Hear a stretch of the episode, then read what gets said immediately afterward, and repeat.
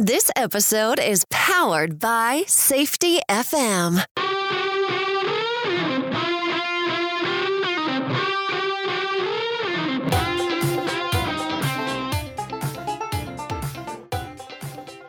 The Crucial Talks podcast with your host, Mike Sadam.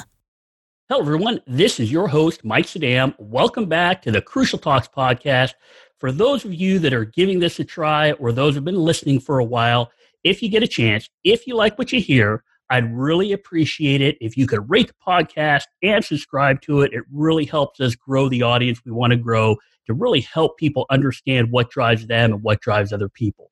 And if you have any questions for me, you can always feel free to reach out to me by visiting www.crucialtalks.com or connect with me on LinkedIn, Facebook, or Twitter. Now, one of the goals of the Crucial Talks podcast is to improve the lives of others. And we do this by focusing on strengths and positives.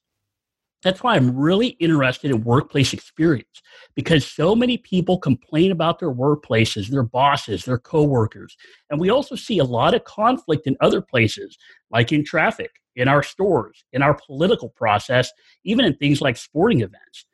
Now, knowing that people are social storytellers, that we crave social belonging and social esteem, I really began to seek out people that thought these issues were something that needed to be addressed, that there was something missing in the world or missing in their communities that they wanted to do something about.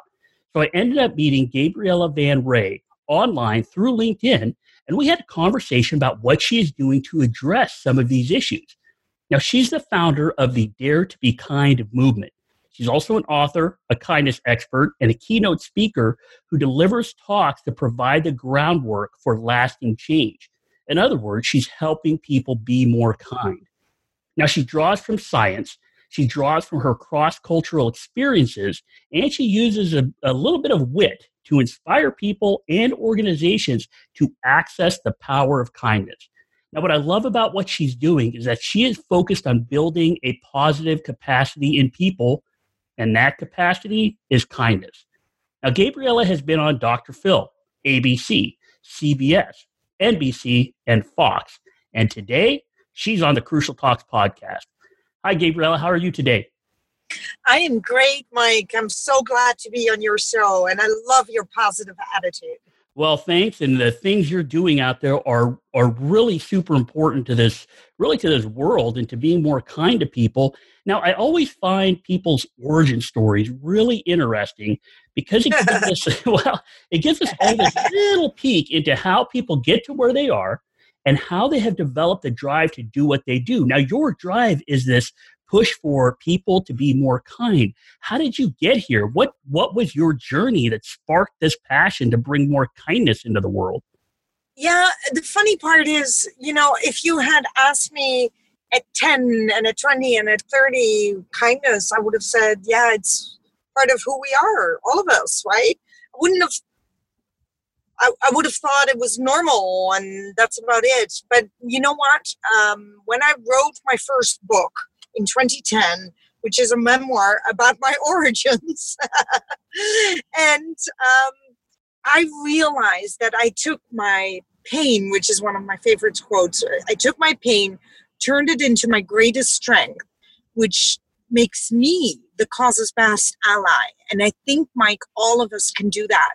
And to tell you the truth, I think there are many, many people that do do that.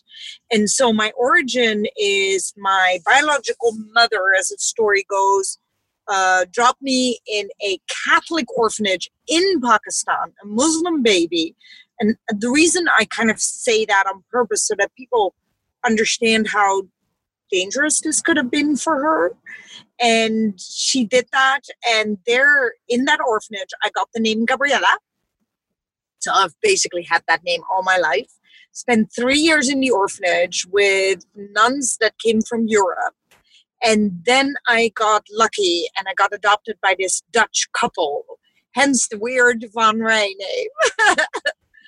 and, but, you know, that should be the happy ending right there, right? It, it should be the beginning of a new life, the beginning of receiving a family, all these gifts but it didn't turn out that way. And the reason I'm saying that is because what we forget is that people are cruel and people are judgmental. And so when I arrived, I never knew there was anything wrong with me, Mike, until I met people in the Western world. And that they started saying stuff like, you're brown, you're short, you got a straight, you got a weird eye, you look weird, you are weird. Um, and that all made me pause and think there was something wrong with me. And in the orphanage, of course, we all looked alike, so I didn't know there was anything weird with me, right? And when I say this, this was in 1966 when adoption in Pakistan was actually totally illegal. Um, and I have no idea how they got me out. Really, no idea. When I read all the paperwork my parents had, I mean, I think I ended up being really, really lucky. So, at the one hand, I know my brain knows that I'm lucky, but my heart isn't so sure sometimes. Does that make sense, Mike? It does. And even though I'm much older, not wiser, older, and um, being older, I still say that sometimes because I have learned to say to people, you know, I, I do have one leg in the East and I do have one leg in the, in the West. And I have learned not to belong to either, to stand on your own two feet. And that comes with a price. That comes with a price in the sense that you'll be alone, that you are different than others, and that you learn to take solace in your life from within and not from everything that you have outside. So I learned very early that I actually did appreciate the few people that were kind to me and they that stuck with me and that really came out while I wrote the book. I didn't realize that there were so few that that that extended that olive branch, that extended that wouldn't immediately just outcast me. And I, I'll give you an example for your listeners that they might really relate to in the workplace. You know, when I was young and I was in my 20s, I would get a job offer over the phone, right? Over the phone, I would talk to the secretary or to the gentleman that was going to hire me, and they would only hear my voice. And yes, I have an accent, that is true but it is not necessarily a heavy accent. So people just kind of thought I was kind of an integrated immigrant. And they wouldn't necessarily think of me with the color skin that I do have, right? Brown. And so when I then got in, invited to come for a real interview, then when I came and they saw me, they would go, no, no, no, um, there is no job opening. And I would go, don't you recognize my voice? I recognize yours. And then they would go, Gabriella. And I would go, yes, something wrong. And so that was a, a, a gentle form of rejection, I think. I took it as pretty gentle. I wasn't very angry at it. But as the years go by, I did realize that when they didn't see me, they were all hunky dory about it because I fit in in the corporate climate. But then when they saw me, I guess my looks didn't fit in because the companies at that time weren't very diverse. Do you see what I mean? I do. And it's kind of an interesting point you brought up here because when they were just talking to you, it seemed like you fit in. But then when they saw you, it seemed as if they they painted you with a label and put you into a group that they thought didn't belong. Is that what you saw happening? Exactly. And when I started this whole kindness thing, and when I wrote my book, I lived in Vancouver, British Columbia. And so I know that a lot of Americans know that place because it's beautiful and the cruise ships leave from there to, to Alaska, right? And but what they don't know is on the surface, it's beautiful. But I have met many, many people in my interviews with people on the streets that the people that do look like me in Vancouver changed their name. So, for example, I did an interview with a gentleman, and his name was Iman, and this is 2012, just so you know. This is not like years ago. This is 2012. And they were saying if I phone up someone or if I put Iman on my uh, curriculum vitae, I will not get hired. I put Ian on there and I'll get the interview, I'll get the foot in the door. So to me, this was kind of like, wow. And I just went, I got to do something about these aspects that we're unwilling to talk about because we're a little bit embarrassed. Like I never talked about it either. What I just told you, nobody ever asked me because it's a little bit embarrassing, right? And we don't want to talk about things that are kind of embarrassing and that hurt us a little bit, you know, even if it's not a big, big one for me. We don't want to talk about it because it makes us feel like we're a loser, you know? Yeah, and mm-hmm. what's really interesting about your, what you're talking about is the fact that you have mm-hmm. taken this what is really a, a, negative. I mean, putting somebody in a box, stereotyping them, and making a decision about employment based purely on on how they look. When right before you saw how they looked, you're ready to hire them. That's a pretty big deal, and people could take that and just be negative about it. They could feel that all they could do is blame that person for that outcome or complain about it. But really, what it sounds like you did was you saw from those experiences and from talking to other people that there was a greater need in the world, and you you took that situation and it seems like you put on a different lens to go a different direction. So instead of blaming people and complaining and being a victim, you turned your lens and tried to do something about it.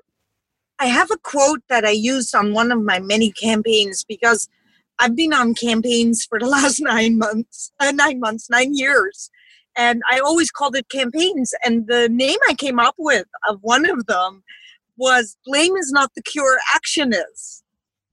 And that actually came into my head because every time something happens to us, we blame um, everyone. The gas station did it, because you know it wasn't clear and I couldn't see the pump and that's why I hurt my car.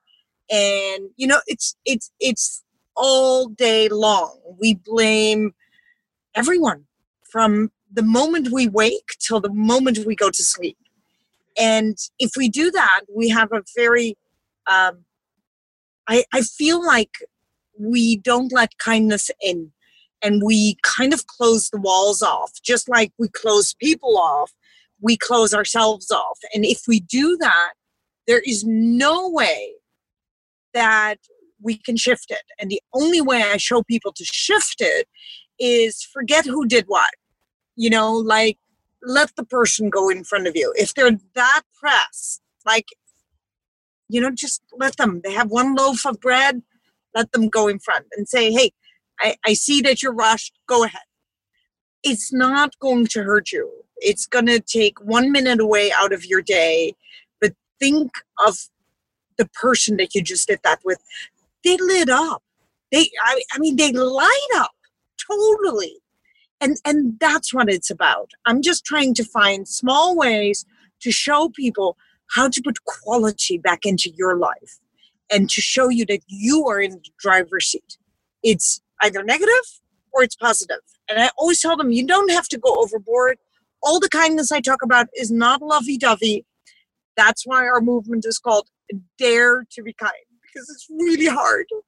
Well, and that is, this is a very interesting topic because where you've kind of led us so far, I, I've told people this before. I said, we normally speak.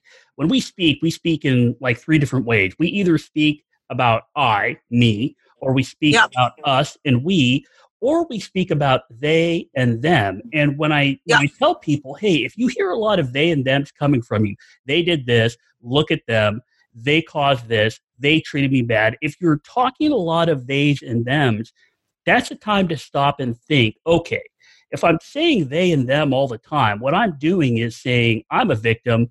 I'm just being victimized by these people, or all I can do is complain about them. But then if you start talking in I's and we's, now you start being able to take action. And it sounds like what you're doing is you're shifting people's focus to the I and we. What can we yeah. do together? What can I do to contribute? And this this need or this thought that it's a something to dare to do really is, I think, a profound statement you make because your little quote was awesome. Blame is not the cure, action is. So what you're saying is, hey, if you're going to just focus on them and what they did to you and all that, that really gets you nowhere. That's kind of the easy way out. Because if you start talking about what can we do, what can I do, what can we do to change this thing that we're dealing with, it does take action, and all action seems to come with a little bit of risk. Yep, it always comes with risk. But you know what? Dare to be kind is dare to be kind to you. Dare to say no.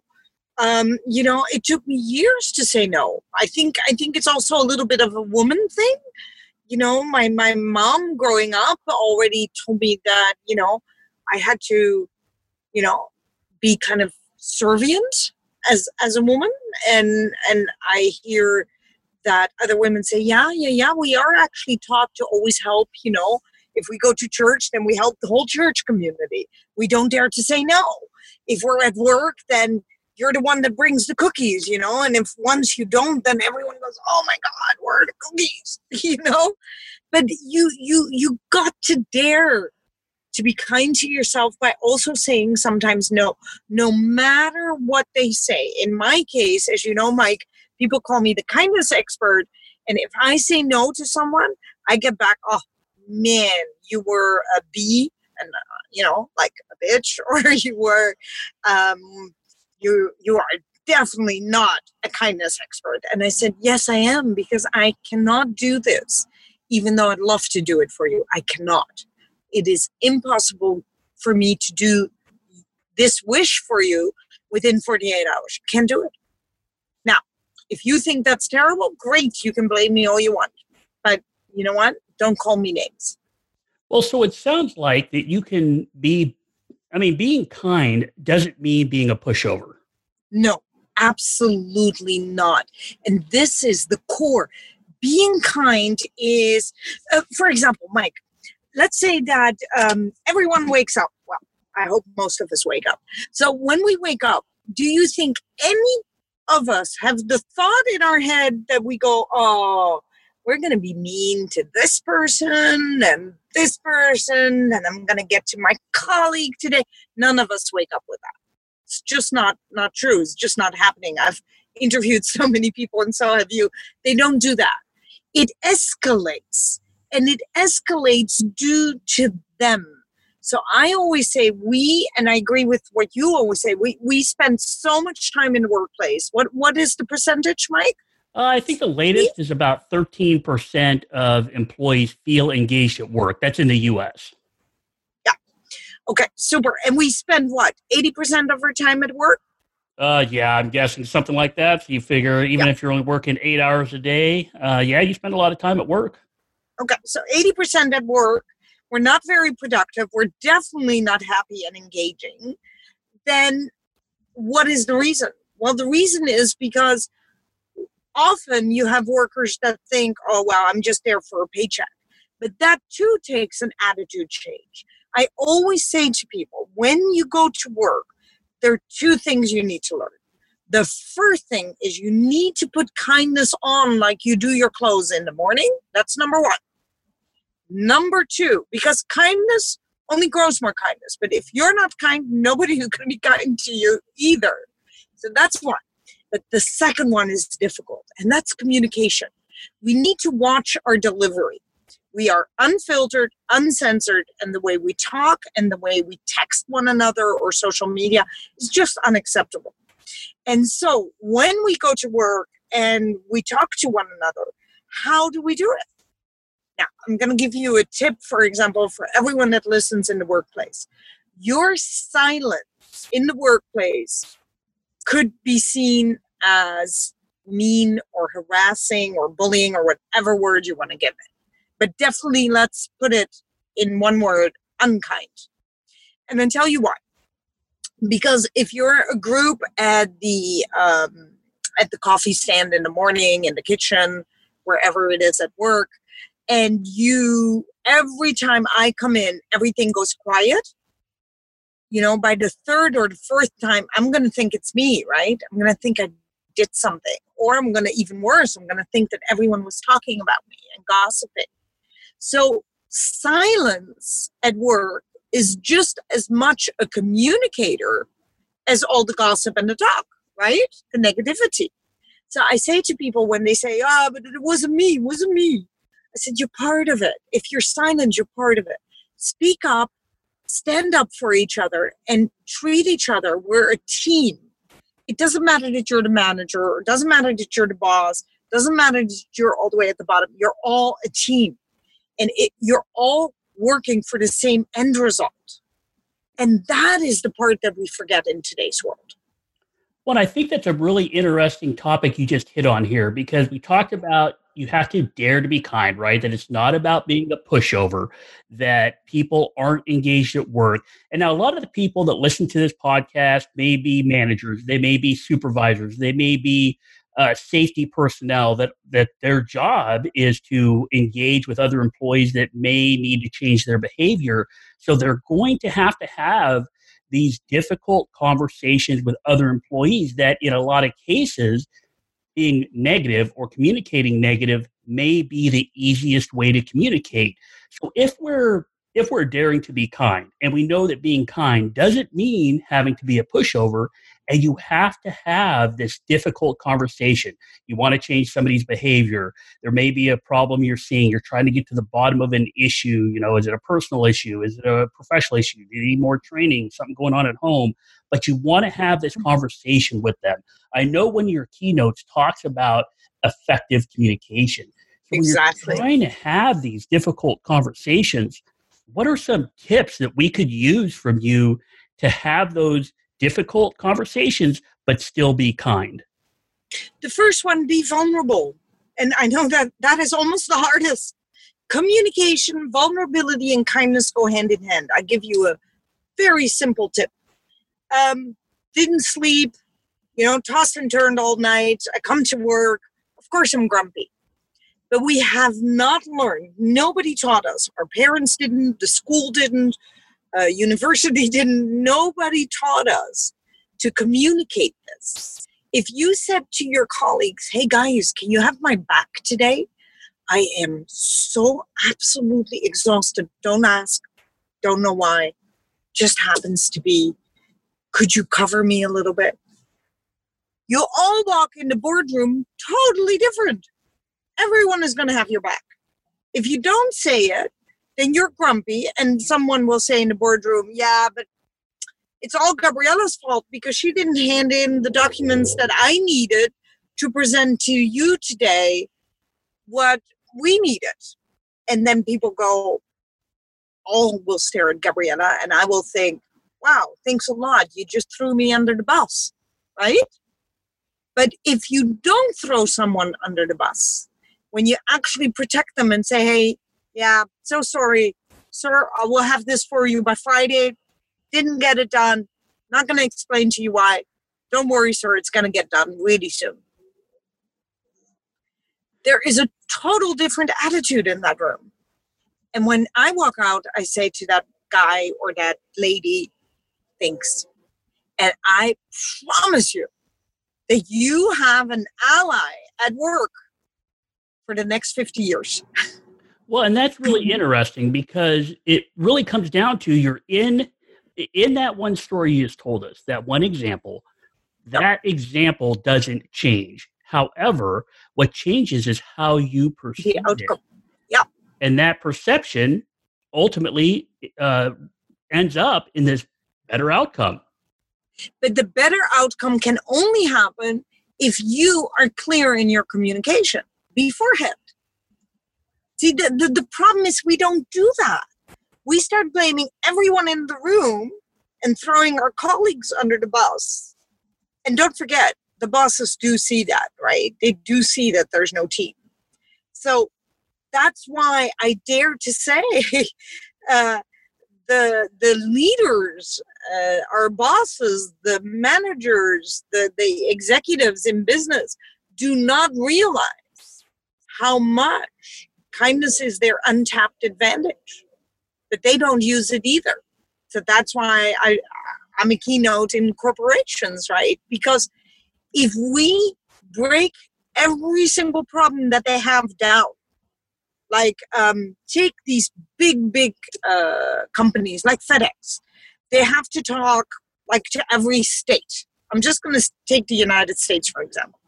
Let's say uh, when Iowa is on the line with New York, New York just goes, "Oh God, it's the stupid Midwestern," right? In your head, you have that little judgment going on, and they have the judgment going on. Oh, that's the New Yorkers. They think they're better than us.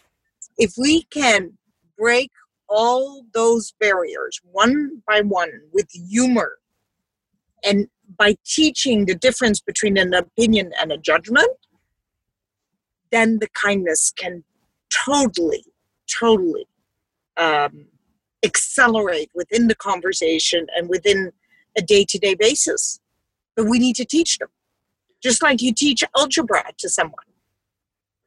Well, and so these corporations that you speak to are the ones that that really need to change because there's a lot of them out there that really need to shift their perspective and how relationships work within the organization where kindness really is i love how you said it really is an untapped advantage.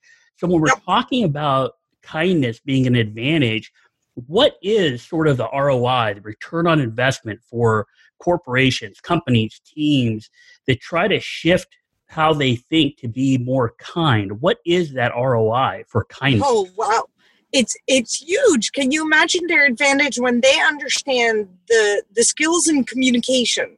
For example like i said earlier that their silence is basically complicity too that it's a part of harassing someone else or making them feel less worthy.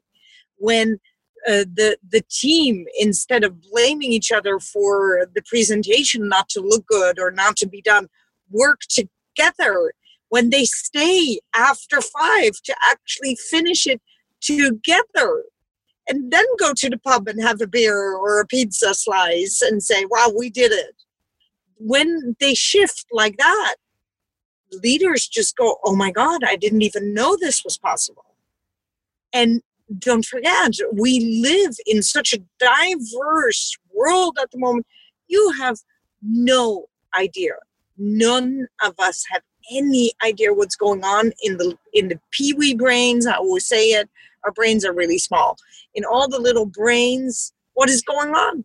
One might have a father that's ill, another has a child that it can't afford the tuition and is trying to figure out how to get it to school.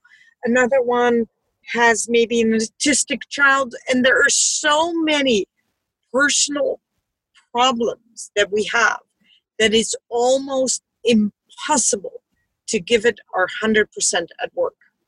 And that's where the key lies. Because when we explain to them how to be in the workplace, believe it or not, Mike, they actually take some of this and it rubs into their personal lives. They will treat their partners differently. They will try to teach their children this little trick too. And before they know it, I I can tell you from experience, and I'm being really honest here, I had a chip on my shoulder. That chip was pretty big, you know. When someone said, Hey, you there, I said, Me? Me? You sure? Me?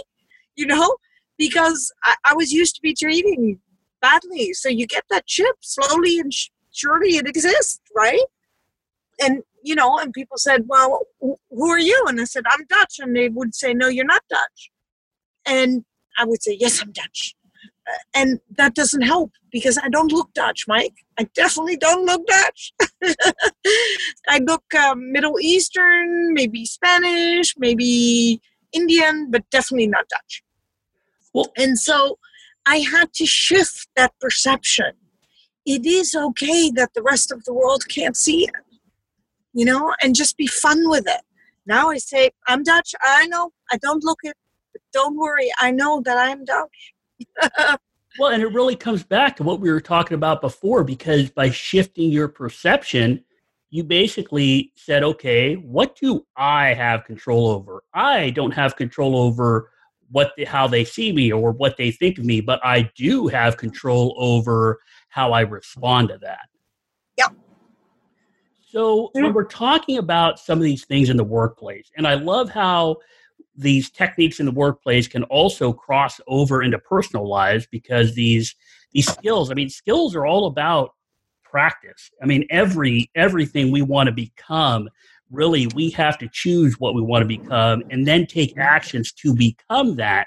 So all of these skills we're talking about it seems like they are going to require practice, but as you practice them, as they become more habitual, they actually start to become part of who you are and who you want to become. Exactly. Exactly. And what what people need to really see, I think, is th- this is kind of a tough one for a lot of people is I, I know that a lot of people suggest to think out of the box. I don't. I, I don't suggest anyone to change who they are. Because you know what, Mike? Everyone has the right to be in their little bubble. And so that's not something I do. I, I, I leave people in their bubble. I just explain that when you want to box me in, that you live in a, bu- a bubble, that's fine but try not to box in everyone in your bubble. Set them free because we all have our own bubbles. And so, for example, I, I taught an autistic young student the other day. He said, Well, they always think there's something wrong with me. And I said, But do you understand the moment that they say autistic or Asperger or any of those, they they put you in a box so that they feel comfortable and that was a revelation for him i said when someone says to me well you're indian they put me in a box so that they feel comfortable and that i say to everyone that experiences that let that slide because if that's the way that the person across from me feels comfortable with me, then it's more than okay.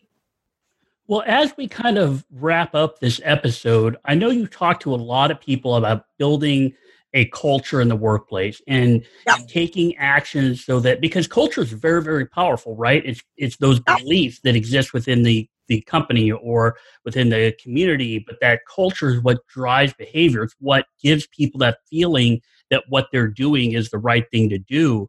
So, as we close out this episode, can you give us maybe one or two of those key components that we really need to have in our workplaces have an impact on the culture to move more toward inclusiveness or kindness or better communication? What are we what are we looking for for some of those key components?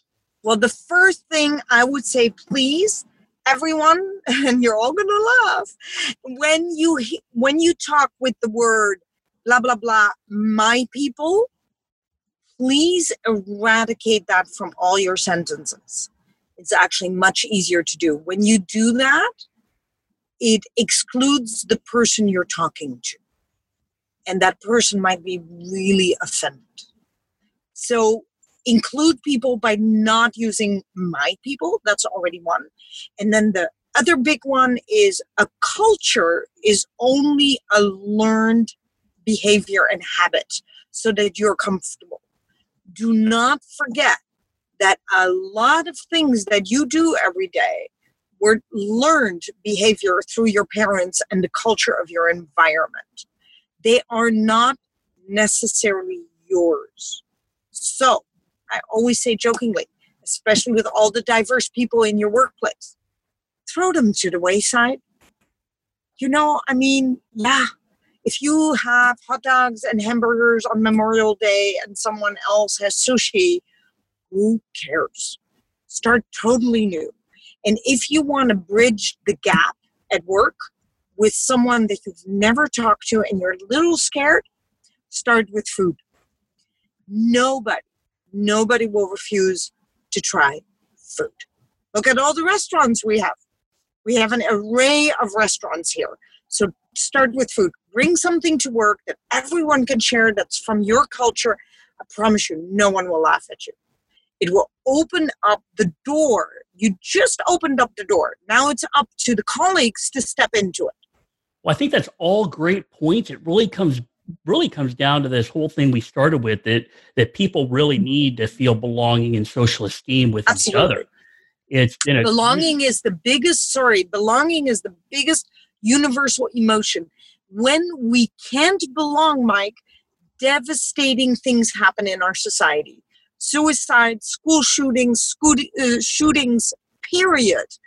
All the things that we see we are social human beings and we need to socialize. And when we can't, we are outcasted. And that is very, very difficult. Well, and that's why I think what you're doing is so important because a message you have, it goes beyond just daring to be kind. It really is about daring to include and having people belong to groups and in, and being inclusive in communities and workplaces is such a powerful thing that everything you've talked about today has been really valuable. So I know you're out there right now. You've been you've been on this world tour for eight or nine months. You're trying to get the word out there. You've got three books out there. You're doing keynotes. If people need more information about you, if they want to get in contact with you to get more information about what you're doing or about the Dare to Be Kind movement, where can they go to contact you or to get more information? So we have two websites. For the keynotes, just type gabriella.global and you will find all my keynotes on there. And for the movement directly, if you want to become a kindness instigator, you want to help, you want to donate, then, uh, or you want to ask me to your schools, uh, go to daretobekindmovement.com.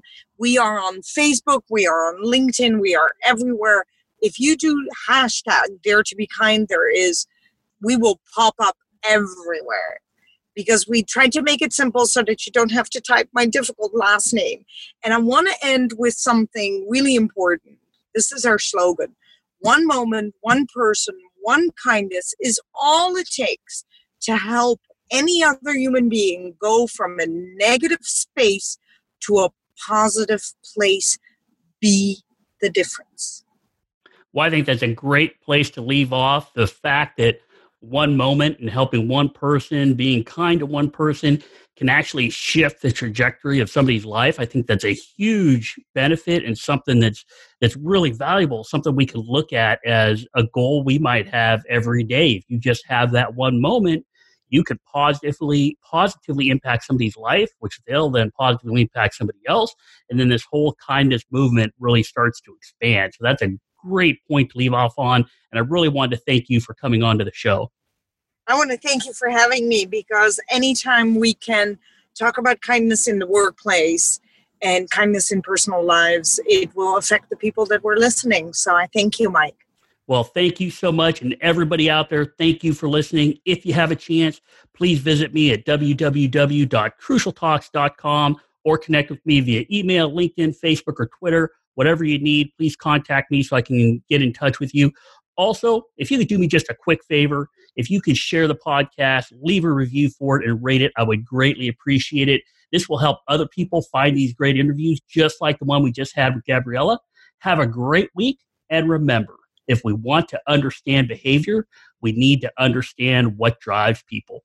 Please review, share, and subscribe to the Crucial Talks podcast. Visit crucialtalks.com.